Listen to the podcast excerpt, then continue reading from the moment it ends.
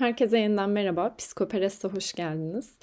Bugün herkesin aşina olduğu bir konudan bahsedeceğim. Sürekli başınız ya da karnınız ağrıyordur ya da midenize kramplar giriyordur. Doktora gidersiniz ve her şeye bakıldıktan sonra strestendir denir ve tavsiye dışıdır. Stresten uzak durmaya çalışın. Bu cümleyi duymak benim hep sinirlerimi bozar. Sanki bugüne kadar benim aklıma stresten uzak durmak gelmemiş. Bu cümleyi duyunca tamam deyip o odadan çıkacağım ve hayatım bir anda değişecekmiş gibi. Bir mucize değil de stresi yönetmeyi ve duygusal esnekliğimizi arttırmayı öğrenmemiz gerekiyor sadece. Sadece çok kolay bir şeymiş gibi söylüyorum ama değil aslında. Bugün duygusal stresten ve onun bedellerinden bahsedeceğim. Hazırsanız başlıyorum.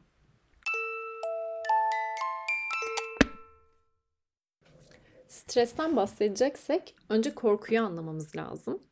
Korkunun evrimsel olarak temel fonksiyonu bizi hayatta tutmak. Hatta korku sahip olduğumuz en eski hayatta kalma mekanizması. Şimdi çok basit bir durum düşünelim. Mesela caddeye adımımı atıyorum. Üzerime doğru bir araba geliyor. İçgüdüsel olarak kaldırıma çıkarım. Kaldırım burada güvenli bölge, caddede tehlike. Bu korku caddeye adımımı atarken dikkatli olmam gerektiğini kolayca öğrenmemi sağlar. İşte ocak sıcaktır eliniz değer yanarsınız bir daha elinizde sıcakken yanıyorken ocağı sürmezsiniz gibi gibi. Yani evrim bu süreci bizim için oldukça basitleştirmiştir. Korku bizi hayatta tutar. Peki stres nedir? Eminim herkesin az çok bir fikri vardır. Stres organizma kendi varlığına yönelik bir tehdit algıladığında meydana gelir. Görünür görünmez iç değişimlerden oluşur. Aşırı stres bir organizmaya yönelik yani bir insana yönelik talepler o insanın kapasitesini aştığında meydana gelir. Yani yapabileceğinizden fazla iş çok kısa bir sürede beklendiğinde. Peki stres nasıl oluyor da bağışıklık sistemi üzerinde bu kadar yıkıcı bir etkiye neden olabiliyor? Ya da aynı genetik özelliklere sahip insanlardan bazılarında hastalık ortaya çıkarken diğerlerinde neden hiçbir şey olmuyor? Çünkü herkesin stres kaynaklarına verdiği tepki farklıdır. Bizi hayatta tutan stres yanıtları kronik olarak ve çözümsüz biçimde harekete geçirildiğinde zarar yaratıyor. Hatta kalıcı hasar yaratıyor. Yani ben sürekli alarm halindeysem ve vücudum ne olduğunu anlayamıyorsa ama beni sürekli bir tehditten korumaya çalışıyorsa işte o zaman işler ters gitmeye başlıyor. Yoğun şekilde hissedilen stres insan beynini ve vücudunu olumsuz etkiliyor. Tabii ki burada bir sürpriz yok. Kemiklerin zayıflamasına, yağ dokusunun artmasına neden oluyor depresyona neden oluyor. Depresyon beyindeki hormonların dengesinde bozulmalara sebep oluyor. Domino taşları gibi tık tık tık yıkılmaya başlıyor her şey. Beyin normalde dolaşımdaki moleküllerden bir kan beyin bariyeriyle korunuyor. Ama tekrarlanan stres de bu bariyer sızdırır hale geliyor ve dolaşımdaki iltihaba neden olan proteinler beyne girebiliyor. Daha yüksek stres seviyeleri daha yüksek kortizol üretimi anlamına geliyor ve kortizol de yaraların iyileşmesinde rol oynayan hücrelerin faaliyetini engelliyor. İşte bu yüzden mesela e, bağışıklık sistemi hastalıklarında hasta yakınlarına hep şey denir. Stresten uzak kalması lazım. Üzülmemesi lazım. Onun en basit açıklaması bu.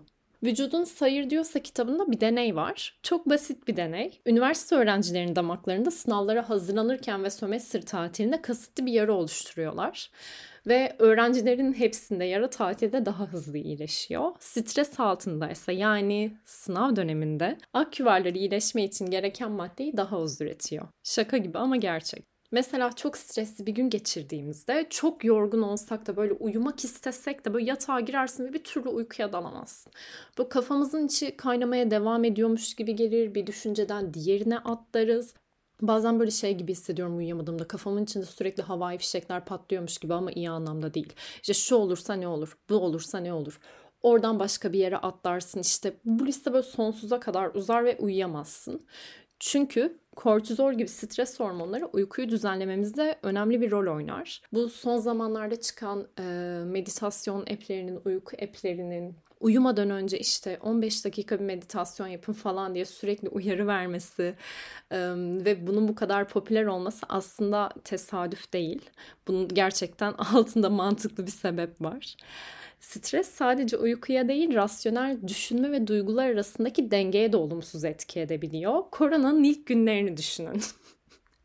Şimdi araştırma literatürü evrensel olarak strese yol açan 3 faktör tespit etmiş. Belirsizlik, bilgi eksikliği, kontrol kaybı. Bunu pandemide bence uygulamalı olarak gördük. Burada marketlerde tuvalet kağıdı kalmadı. Devletin güvence vermesine rağmen insanlar makarna, un, yağ stokladı. Ve e, ben Münster'de oturduğum yerde böyle 3 ay falan un bulamadım. Un bulmak için merkezdeki mer- şeylere, marketlere falan gidiyordum. Arkadaşıma buradan un alıp şehir dışına götürdüm falan. Çok saçma bir dönem yaşadık. Peki bunu neden yaptık? Çünkü bu korkular beynin sakin bir şekilde rasyonel kararlar verme yeteneğini geçersiz kılıyor. Beyniniz alarma geçiyor ve sizi hayatta tutmaya çalışıyor. Bir bakıyorsunuz makarna paketi yıkıyorsunuz. Bunları hep yaşadık, bunları hep uygulamalı gördük. Peki sürekli stresliysek ne olur? Yüksek seviyelerde iç stresi çocukluğundan beri alışkanlık haline getirenler için stresin yokluğu rahatsızlık yaratır. Böyle can sıkıntısı, böyle bir anlamsızlık hissiyatı. Çünkü insanlar kendi stres hormonlarına, adrenaline, kortizole bağımlı hale gelebiliyorlar. Bu tür insanlar için stres arzulanır bir duygu. Yokluğu ise kaçınılması gereken bir şey gibi gelir. Sürekli endişeli ve üzgünsek o endişe ve üzüntü artık aşina olduğumuz hislere dönüşür. Mesela sabah rutinlerimiz nasıl yüzümüzü yıkayıp kahvemizi yapıyoruz ya işte onun gibi içine çekildiğimiz bir hal alır. Bu rutinden sapma insana yabancı gelebilir, onu korkutabilir, hatta kaygısını tetikleyebilir. Mesela böyle işlerin yolunda gittiği dönemlerde, yolunda gittiği dediğim mesela atıyorum bir hafta her şey yolunda gitti. Ee, beklediğiniz, korktuğunuz şeyler olmadı. Bir bakıyorsunuz mutlusunuz ve durup düşünmeye başlıyorsunuz. Ben şu an neden mutluyum? Burada yanlış olan şey ne? Neyi gözden kaçırdım? Tamam mutluyum. Kesin kötü bir şey olacak. Mesela bizde şey vardır ya. Çok güldük. Kesin başımıza kötü bir şey gelecek. İnanılmaz. Her neyse işte bu rutinden sapma insana yabancı gelebiliyor. Kendimizi mental alışkanlık döngüleriyle tanımlamaya başladığımızda o alışkanlıklar kimliğimiz oluyor. Kim olduğumuzu alışkanlıklarımız belirlemeye başlıyor. Şöyle demeye başlıyoruz mesela. Ben bir tiryakiyim. Ben endişeliyim. Tekrar temel sorumuza geri dönelim. Neden bazı insanlarda stres hastalığa yol açarken diğerlerinde açmıyor? Herhangi bir kişilik türünün kansere yol açtığını söylemek mümkün değil. Ama bazı karakter özellikleri fizyolojik stres yaratma ihtimali daha fazla olduğundan kesinlikle riski arttırdığını söyleyebiliriz bastırma, hayır diyememe, kişinin kendi öfkesini farkında bile olmaması, kişinin duygularını ifade edemediği, ihtiyaçlarının görmezden gelindiği ve nezaketinin suistimal edildiği durumlarla karşı karşıya kalmasını çok daha muhtemel kılar. Bunlar kişi stres yaşadığını farkında olsun olmasın stresi tetikleyen durumlardır. Yıllar içinde tekrarlana tekrarlana vücudun dengesine ve bağışıklık sistemine zarar verme potansiyeli yaratırlar. Yani vücudun denge ve bağışıklık savunmalarını zayıflatıp hastalığa kapı aralayan direnç gücünü azaltan şey başlı başına kişilik değil strestir. Yani karakter özellikleriyle hastalık arasındaki o bağlantı noktası fizyolojik strestir. Ve bu özelliklerin hepsinde var olan ortak bir nokta var. Duygusal iletişim konusunda zayıf bir kapasite. İnsanların duygularını etkili bir biçimde ifade etmeyi öğrenmesi engellendiğinde duygusal deneyimler zarar verme potansiyeli taşıyan biyolojik olaylara dönüşür. Bu söz konusu öğrenme yine diğer her şey gibi çocuklukta gerçekleşir veya gerçekleşmesi engellenir. İnsanların nasıl büyüdüğü kendi bedenleriyle, kendi zihinleriyle kurdukları ilişki, ilişkiyi şekillendiriyor. Çocukluğun duygusal ortamı doğuştan gelen o mizaçla etkileşim içerisine giriyor ve karakter özelliklerimizi oluşturuyor. Karakter dediğimiz şeyin büyük bir kısmı sabit ve özellikler bütünü değil. Kişinin çocukluğunda edindiği başa çıkma mekanizmalarıdır sadece. Yani böyle bizim değişmez özellikler olarak gördüğümüz şeyler bilinçsizce benimsenmiş alışkanlık türünden, savunma tekniklerinden başka bir şey olmayabilir. İnsanlar böyle çoğu kez bu alışılmış davranış biçimlerinin özbenliğin ayrılmaz bir parçası olduğunu düşünürler. Bunlarla tanımlanırlar.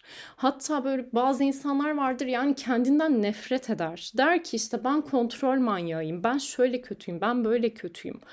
Sürekli gömer kendisini aslında kontrolcü olmak gibi doğuştan gelen bir insan tahayyülü yok. Kontrolcü kişilikte var olan şey derin bir anksiyete. ihtiyaçlarının karşılanmadığı algısına sahip bebek veya çocuk, her bir ayrıntıya ilişkin kaygı duyan, obsesif bir başa çıkma tarzı geliştirebilir. Böyle bir kişi olayları kontrol edemediği korkusuna kapılırsa da büyük bir stres yaşar.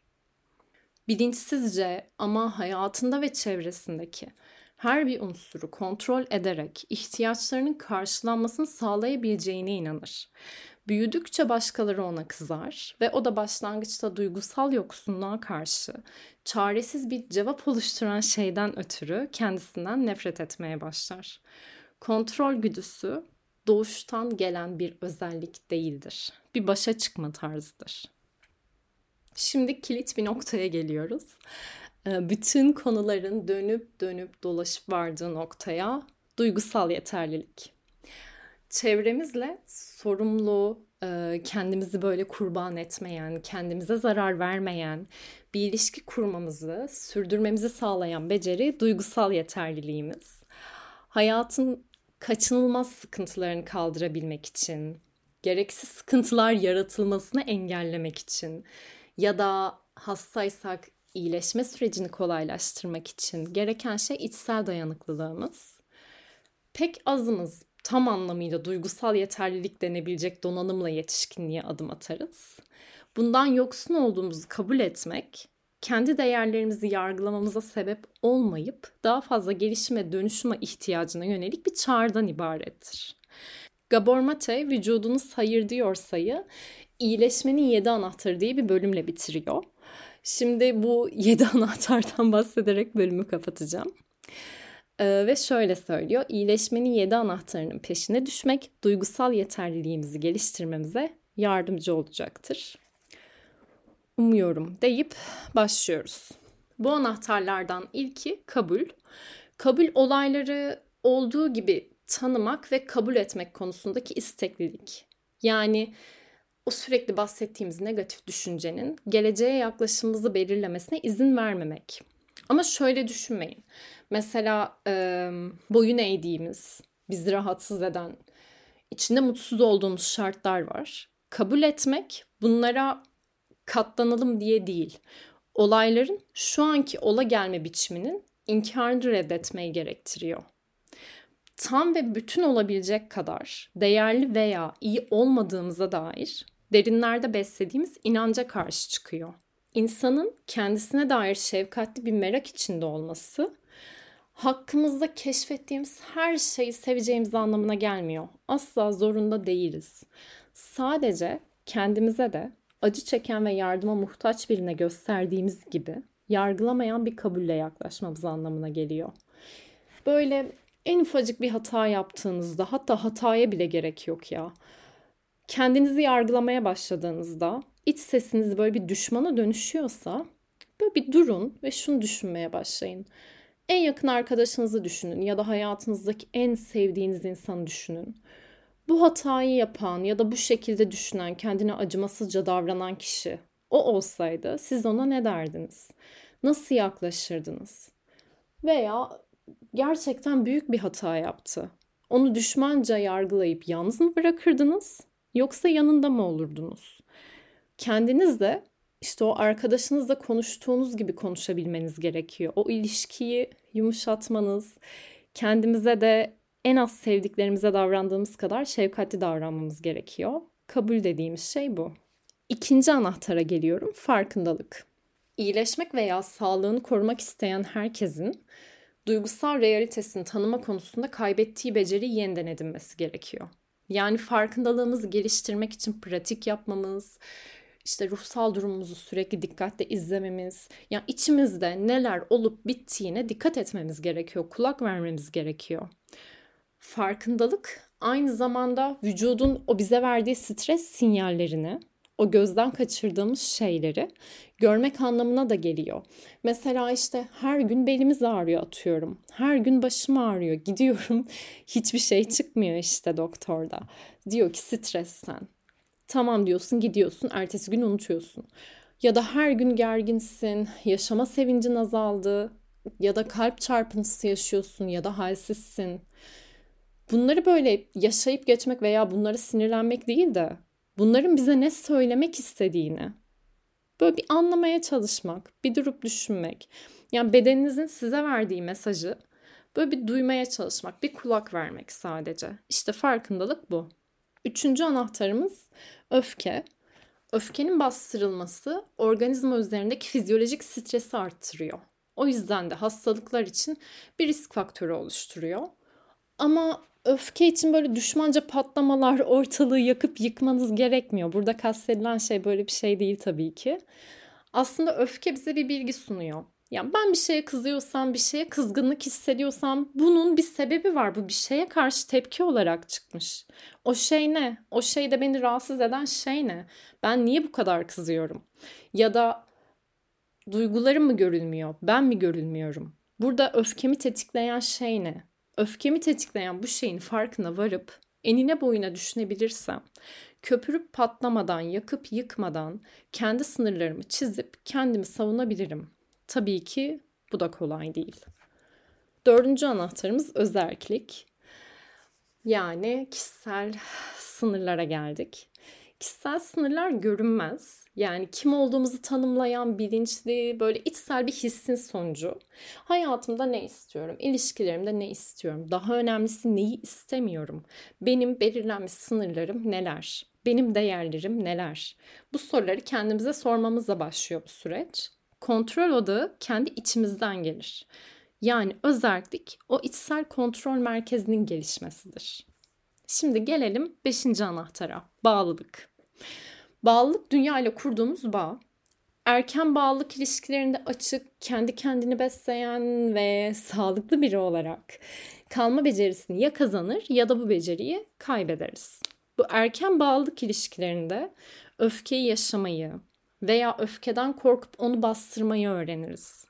Özellik hissimizi orada geliştirir veya köreltiriz.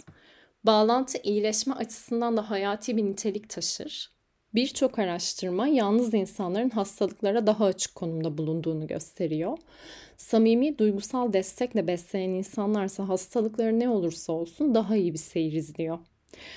Bazen kendimize başlangıçta hüsrana uğradığında öfkeye sebep olan temas kurma arzumuzu gerçekleştirme izni vermek yerine yakıcı bir hiddet yaşamayı daha kolay buluruz. Ortalığı yıkmak daha kolay gelir. İlişkiyi yıkmak, köprüleri yıkmak daha kolay gelir. Bütün kızgınlığımızın ardında gerçek yakın temas kurma ihtiyacımızın derinden baltalanmış olması yatar. İyileşmek için ilk başta kendimizi kilitlememize yol açan o hassasiyetimizi yenimiz, yeniden kazanmamız gerekiyor. Zaten iyileşme de bunu yeniden kazandığımızı gösteriyor. Artık muhtaç ve bağımlı çocuklar değiliz. Artık duygusal hassasiyetten korkmaya ihtiyaç duymuyoruz. Yani şu sabit inanca karşı çıkıyoruz. Sevilebilir biri olmadığımız inancına. Bağlantı kurmaya çalışmak iyileşme için bir gereklilik. Şimdi bağlantıdan altıncı anahtara geliyorum. Kendini ortaya koymak. Kendini ortaya koymak kendimize ve dünyaya var olduğumuzu, ve kimsek o olduğumuzu ilan etmek. Gerekli gaza ihtiyacı olanlar Nova Norda'nın Varım şarkısını tekrar tekrar dinleyerek işe başlayabilirler rica ederim. Varoluşumuzun ifadesi yani geçmişimizden, kişiliğimizden, yeteneklerimizden veya dünyaya ilişkin algılarımızdan arınmış bir şekilde kendimize biçtiğimiz pozitif bir değerdir kendini ortaya koymak varoluşumuzu şu ya da bu şekilde haklı göstermemiz gerektiği şeklindeki temel inanca karşı çıkar. Burada sebepler aramanıza gerek yoktur. Son anahtara geliyorum. Olumlama. Bir şeyi olumladığımızda pozitif bir beyanda bulunuruz. Değerli bir şeye yöneliriz. Hakkını verirsek iyileşmemize ve bütünlüğümüzü korumamıza yardımcı olabilecek iki tane temel değer var. Birincisi kendi yaratıcı benliğimiz. Gabor Mate doktor olduktan sonra yıllar boyunca kendisiyle veya en derin arzularıyla ilgilenemeyecek kadar işkolik bir yaşam sürdüğünü ve durgunluğa izin verdiği nadir anlarda da kafasında usulca bir sözcük fısıldandığını söylüyor. Yazmak. Yazmak benim yıllardır süre gelen bir alışkanlığım. Bir sürü defter bitirdim ve hepsini de saklıyorum kimsenin bulmamasını umarak. Boğulur gibi hissettiğimde hep yazarım böyle taşları yerli yerine koyuyormuşum gibi gelir hep. Yani hiç denemediyseniz kötü anlarınızda yazmayı Bir şans verin derim. Gabor Mate sadece başkaları beni duyabilsin diye değil, aynı zamanda ben de kendimi duyabileyim diye yazmam gerekiyordu diyor. Herkesin içinde bir yaratma dürtüsü var. Bu dürtü çeşitli kanallarla ifade bulabilir. Biri yazı yazar, başka sanatla uğraşır, başka biri yemek yapar, bahçeyi düzenlemekle uğraşır, kendimize has yollarla. Buradaki temel mesele o dürtünün hakkını vermek. Bunu yaparak kendimizi ve başkalarını iyileştirir. Yapmayarak da bedenlerimizi ve ruhlarımızı köreltiriz. İçimizdeki şey dışarı çıkmalı diye yazmıştı Hans Selye. Yoksa yanlış yerlerde patlayabiliriz ya da etrafımızı çepeçevre saran hayal kırıklıklarından kurtulmamız mümkün olmaz. İkinci temel olumlama evrenin kendisi. Yani bizim bütünle kurduğumuz bağlantı. Kopuk, tek başına, dış dünya ile temas olmadan yaşayan varlıklar olduğumuz önermesi bir illüzyondan başka bir şey değil. Yani bu bağı kurmanın yolu yine kişiye özgü. İsteyen inançlıdır, ibadet eder, isteyen gider meditasyon yapar, isteyen gider ağaca sarılır doğayla daha fazla içli dışlı olur. Bunun da tek bir doğru yolu yok. Herkes için kendine özgü. Diyerek bölümün sonuna geliyorum. Buraya kadar dinlediyseniz çok teşekkür ederim. Yeni bölümleri kaçırmamak için beni takip etmeyi unutmayın. Sonraki bölümlerde görüşmek üzere. Hoşçakalın.